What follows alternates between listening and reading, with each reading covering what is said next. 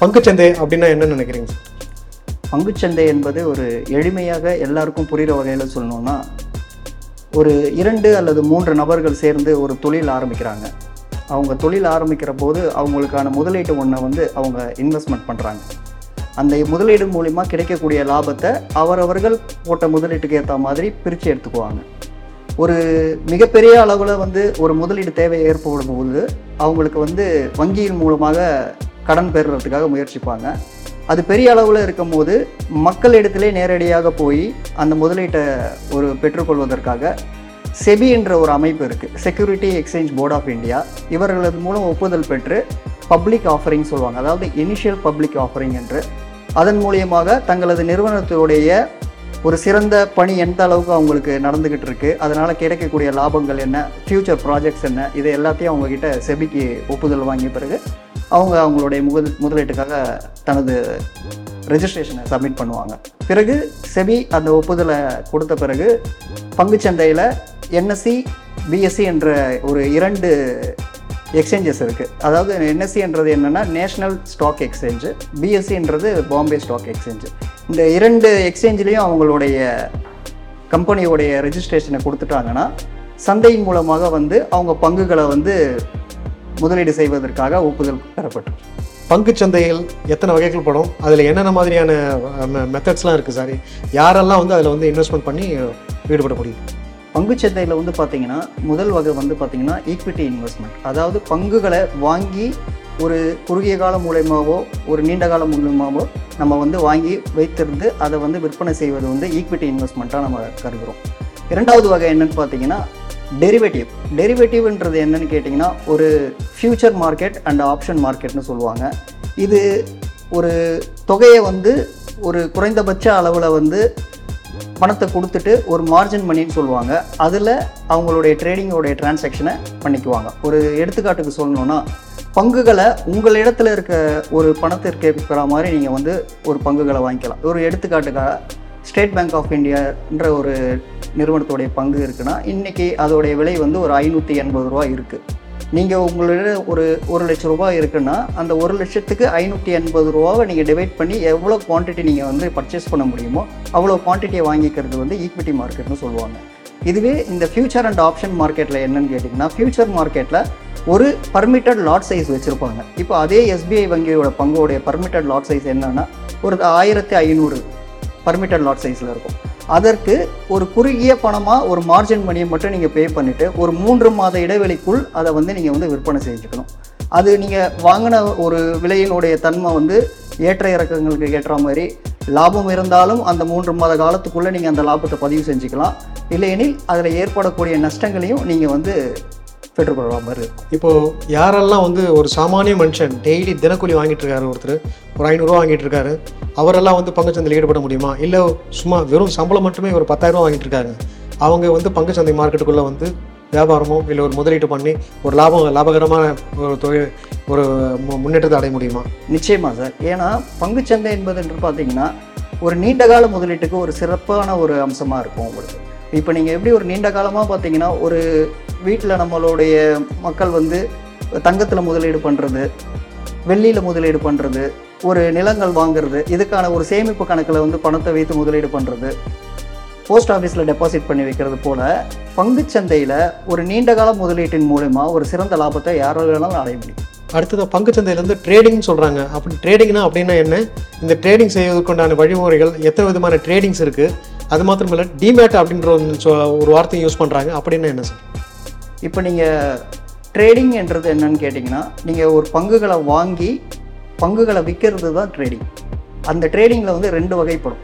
ஒன்று வந்து இன்ட்ராடே ட்ரேட்னு சொல்லுவாங்க. அது வந்து அன்றைய தினம் அந்த பங்கை வாங்கி அன்றைய தினமே நீங்கள் விற்கிறதுக்கான பெயர் வந்து அதுக்கு இன்ட்ராடே ட்ரேடு அதுவே ஸ்விங் ட்ரேடிங் இருக்குது பொசிஷனல் ட்ரேடிங் இருக்குது இந்த இந்த இந்த ஸ்விங் ட்ரேடிங் பொறுத்த வரைக்கும் இப்போ பங் பங்குகளை இன்றைக்கு வாங்கிட்டு ஒரு மறுநாளோ இல்லை ஒரு இரண்டு மூன்று நாட்களோ கழித்து ஏற்ற இறக்கங்களுக்கு ஏற்பட்டாமல் அவரவர்கள் கலந்து ஒரு ஆராய்ச்சி செய்து அவங்க அந்த ஸ்விங் ட்ரேடிங்கை வந்து செய்திருப்பாங்க அடுத்ததாக இன்னொரு மிக முக்கியமான ஒரு கொஸ்டின் இந்த பங்கு சந்தையில் வந்து ஸ்டாப் லாஸ்ன்னு சொல்கிறாங்க அதாவது லாப் லாபத்துக்கு வந்து அளவு இல்லை. ஆனால் அதுக்கு ஸ்டாப் லாஸுக்கு வந்து ஒரு அளவு இருக்கணுன்றதுக்காக ஸ்டாப் லாஸ் அப்படின்ற ஒரு வார்த்தை யூஸ் பண்ணுறாங்க ஸ்டாப் லாஸ்னால் என்ன? அடுத்தது டிமேட் அப்படி அப்படின்ற அந்த பதத்துக்கு அர்த்தம் என்ன? டிமேட்ன்றது என்னென்னா இப்போ நீங்கள் ஒரு வங்கியில் ஒரு வங்கி கணக்கு ஆரம்பித்து உங்களுடைய பணத்தை அந்த வங்கியில் ஒரு சேமிகள் சேமிப்பு கணக்கில் வச்சுருக்கலாம்.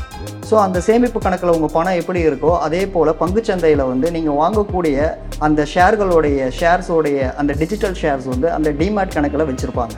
அதை வந்து என்எஸ்டிஎல் சிடிஎஸ்எல்ன்ற ஒரு இரண்டு அமைப்பின் மூலியமாக உங்களுடைய பங்குகளை வந்து ஒரு பேங்க் லாக்கர் மாதிரி வச்சுக்கோங்க. ஸோ உங்களுடைய பங்குகள் அந்த டிஜிட்டல் லாக்கரில் இந்த சிடிஎஸ்எல் மூலியமாகவோ என்எஸ்டிஎல் மூலியமாகவோ உங்களுடைய பங்குகள் அந்த டிமார்ட் கணக்கு வைக்கப்படும். நீங்கள் ஒரு பங்கு முதன்முறையாக ஒரு பங்கு சந்தையில் நீங்கள் வந்து ஈடுபடுறீங்க அப்படின்னா முதல்ல ஒரு ஸ்டாக் புரோக்கருங்க இருப்பாங்க. அவங்க மூலியமா நீங்கள் முதல்ல ஒரு trading account and demat account இந்த ரெண்டு அக்கௌண்ட்டு ஓப்பன் செஞ்ச பிறகு நீங்கள் வாங்கக்கூடிய பங்குகள் முதல்ல ஒரு ட்ரேடிங் அக்கௌண்ட்டில் தான் போய் முதல் நாள் இருக்கும். அதை வந்து டி ப்ளஸ் ஒன்னுன்னு சொல்லுவாங்க. நீங்கள் ட்ரேட் பண்ண நாளுக்கு அடுத்த நாள் உங்களுடைய டிமாட் கணக்குக்கு வரவு வைக்கப்படும் அதுக்கப்புறம் நீங்கள் எத்தனை நாட்கள் பொறுத்த அளவுக்கு நீங்கள் ஒரு பத்து நாட்களோ இருபது நாட்களோ அந்த பங்கோடைய வளர்ச்சிக்கு நீங்கள் எவ்வளோ காலங்கள் வந்து நீங்கள் வந்து வெயிட் செஞ்சு நீங்கள் வந்து நீங்கள் அதோடைய லாபத்தை நீங்கள் வந்து புக் பதிவு செய்கிறீங்களோ அதுக்கேற்றாற் போல் நீங்கள் பங்குகளை வாங்கி விட்டுருக்கலாம். ஸ்டாப் லாஸ் அப்படின்றது என்ன சார்? ஸ்டாப் லாஸ்ன்றது இன்னைக்கு மார்க்கெட்டில் இருக்கக்கூடிய ஒரு மிகப்பெரிய தெரிஞ்சுக்கக்கூடிய விஷயம். ஏன்னா ஸ்டாப் லாஸ்ன்றது என்னென்னா உங்களுடைய நஷ்டத்தை ஒரு குறுகிய அளவுக்கு நீங்கள் வந்து அதை தடுத்து கொள்வதற்காக வைத்திருக்க பேர் தான் வந்து ஸ்டாப் லாஸ் எல்லாருமே வந்து பார்த்திங்கன்னா பங்குச்சந்தையில் ஈடுபட்டவங்களும் சரி இந்த ட்ரேடிங்கில் இருக்கவங்களும் சரி மு- முதலீட்டாளர்களும் ஒரு பங்கு ஏறி இறங்கும்போது பதட்டமாயிடுவாங்க. ஏன்னா அந்த பங்கு ஒரு ஆர்ஜன் ஆர்ஜன் ஏரியான்னு சொல்லுவாங்க டெக்னிக்கலாக சொல்லணும்னா கீழேருந்து மேல் நோக்கி செல்லும் போது அந்த பங்குகளை யாரும் வந்து கவனிக்க மாட்டாங்க.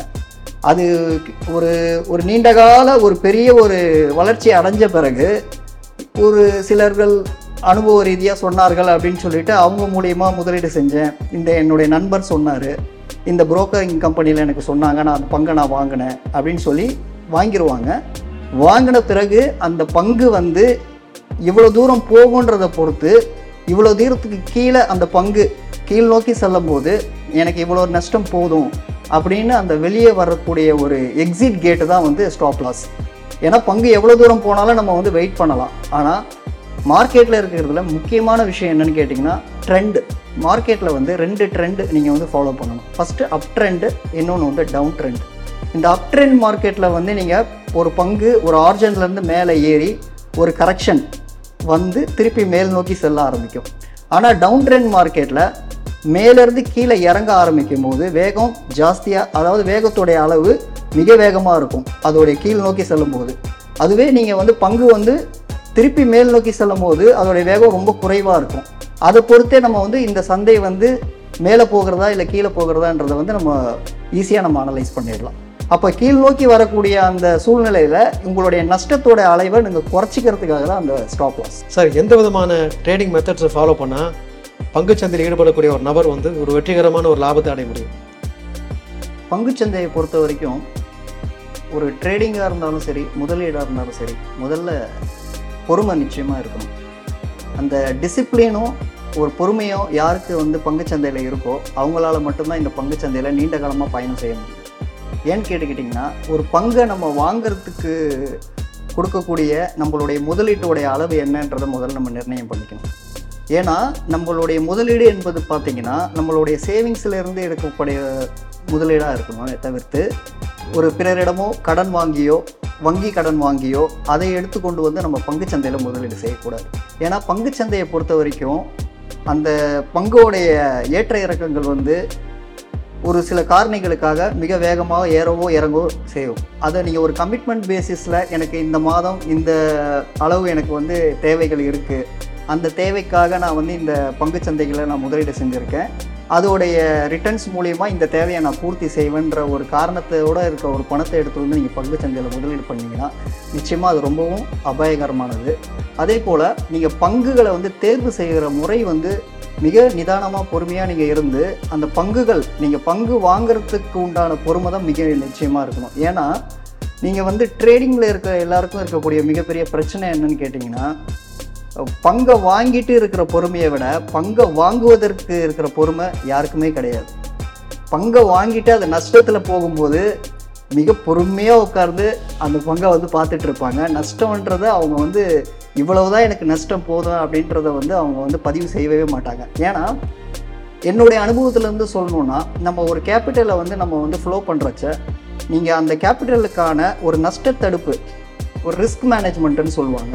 நீங்கள் ஒரு ஒரு லட்ச ரூபா வந்து நீங்கள் முதலீடு செய்யும்போது அதில் ஒன்றிலிருந்து இரண்டு சதவீதம் தான் நஷ்டத்துக்கு நீங்கள் வந்து தயாராக இருக்கணுமே தவிர்த்து இருபது சதவீதம் முப்பது சதவீதம்ன்ற ஒரு நஷ்டத்துக்குள்ளே போயாச்சுன்னா உங்களுடைய கேபிட்டல்ன்றது ஒரு குறுகிய காலத்திலேயே உங்களுடைய கேபிட்டலை நீங்கள் இழக்கிறதுக்கான காரணங்கள் உங்களுக்கு பங்கு பங்குச்சந்தையில் இருக்கும்.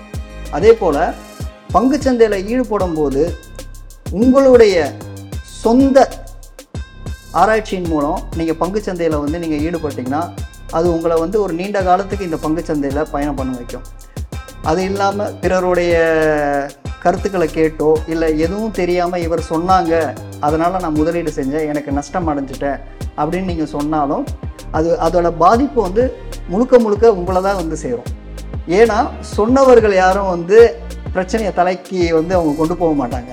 ஏன்னா மார்க்கெட் என்பது அபாயத்துக்கு உட்பட்டதுன்றது எல்லாருக்குமே தெரியும். அதனால் பங்குகள் வந்து ஏற்ற இறக்கிறதுக்கான ஒரு காரணியாக இருக்கிறதுனால ஒரு நிலையான ஒரு ரிட்டர்ன்ஸ் வந்து அதில் வருமா அப்படின்னா வரும். கண்டிப்பாக எப்போ வரும்னா ஒரு நீண்ட கால அடிப்படையில். நீங்கள் பங்குகளை நான் சொன்ன மாதிரி ஒரு ரிஸ்க் மேனேஜ்மெண்ட்டை நீங்கள் ப்ராப்பராக நீங்கள் பண்ணும்பொழுது கண்டிப்பாக இந்த பங்குச்சந்தையில் உங்களால் ஒரு நீண்ட காலத்தில் ஒரு நீண்ட கால தூரம் பயணிக்க முடியும்.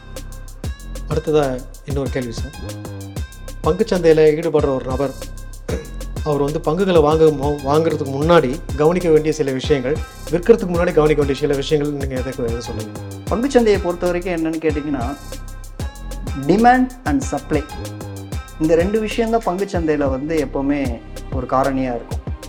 இது ரெண்டுத்தையும் நீங்கள் தெளிவான முறையில் நீங்கள் புரிஞ்சுக்கிட்டிங்கன்னா நீங்கள் வாங்கும் பொழுதோ இல்லை விற்கும் பொழுதோ அந்த பங்கு ஒரு ஒரு கீழிருந்து மேலே போயிட்டு இருக்கும்போது கண்டிப்பாக அது ஏன் மேலே நோக்கி செல்லுதுன்னா ஒரு சரியான ஒரு டிமாண்ட் இருந்தால் மட்டும்தான் அந்த பங்கு மேலே போகும். அது இல்லாத ஒரு சூழ்நிலையில் வந்து அந்த பங்கு மேலே போகிறதுக்கான வாய்ப்புகள் மிக குறைவு.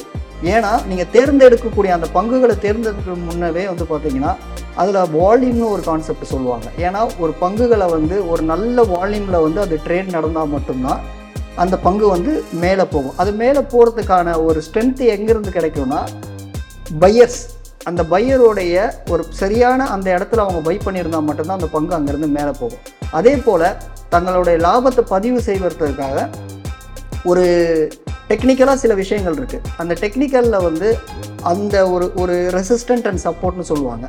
அந்த ஒரு ஏரியாவை அவங்க கவர் பண்ணும்போது ஒரு ரெசிஸ்டன்ட் ஏரியாவை கவர் பண்ணும்போது அவங்க வாங்கின பங்கு பங்குகளை வந்து அந்த இடத்துலேருந்து லாபத்தை பதிவு செஞ்சுக்கலாம்.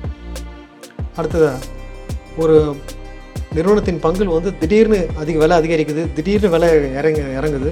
அதே நேரத்தில் பார்த்தீங்கன்னா என்எஸ்சி குறியீட்டு பார்த்தீங்கன்னாக்கா ஆஹ், வரலாறு காணாத அளவுக்கு உயர்ந்திருக்குது அப்படின்னு சொல்லிட்டு நம்ம எல்லாமே செய்தித்தாளில் படிக்கிறோம். இதுக்கெல்லாம் என்ன காரணம் சார்? ஏன் இப்படி ஏற்ற அடிக்கடி அடிக்கடிக்கு ஏன் நேரிடுது? இரண்டாயிரத்தி ஆறில் நான் பங்குச்சந்தைக்கு வரும்பொழுது நாலாயிரத்தி ஐநூறு புள்ளிகளில் தேசிய பங்குச்சந்தை இருந்தது. இன்றைக்கி பார்த்தீங்கன்னா இருபதாயிரம் புள்ளிகளை தொட்டுட்டு நடக்குது. ஆனால் இருபத்தி ஐந்தாயிரம் வரைக்கும் போகக்கூடிய ஒரு சூழ்நிலை இருக்கிறதுன்றது நாங்கள் இரண்டாயிரத்தி எட்டுலேயே இந்த டெக்னிக்கல் அனலைசஸ் மூலிமா நாங்கள் வந்து கணிச்சிருந்தோம். ஏன்னு கேட்டிங்கன்னா ஒரு ஃப்யூச்சர் அனலைசஸ்ன்றது ஒரு டேட்டாவை பொறுத்து தான் வந்து நம்மளால் கொடுக்க முடியும். எல்லா ஒரு காரணிகளுக்கும் வந்து பார்த்திங்கன்னா ஒரு டேட்டா இருக்கணும். அந்த டேட்டாவை வச்சு நீங்கள் வந்து ஃப்யூச்சரில் இது என்ன நடக்கும் அப்படின்றத வந்து இந்தியாவை பொறுத்த வரைக்கும் கேட்டிங்கன்னா இந்த பங்குச்சந்தையில் இருக்கக்கூடிய நிறுவனங்கள் மேலே இந்திய மக்களுக்கு உண்டான ஒரு அபவிரதமான ஒரு நம்பிக்கையை வந்து இப்போ பங்குச்சந்தையோடைய ஏற்றத்தில் நம்ம பார்த்துட்ருக்கோம் ஏன்னா இன்னைக்கு மிக குறுகிய காலத்தில் வந்த சில ஐபிஓ கம்பெனிஸ் அதாவது ஜொமோட்டோ அது மாதிரி போன்ற கம்பெனிகளில் முதலீடு செய்கிறதுக்கோ பேடிஎம் போன்ற கம்பெனிகளில் முதலீடு செய்கிறதுக்கு மக்கள் தயாராக இருக்காங்க. அதனால் இன்னைக்கு மற்ற நாடுகளை கம்பேர் பண்ணும்போது இந்திய பங்குச் சந்தையில் முதலீடு செய்வதற்கான முதலீட்டாளருடைய நம்பிக்கை அதிகமாக இருக்கிறதுனால இந்திய பங்கு சந்தையில் இந்த உயரத்தை போகிறதுக்கான வாய்ப்புகள் இருக்குது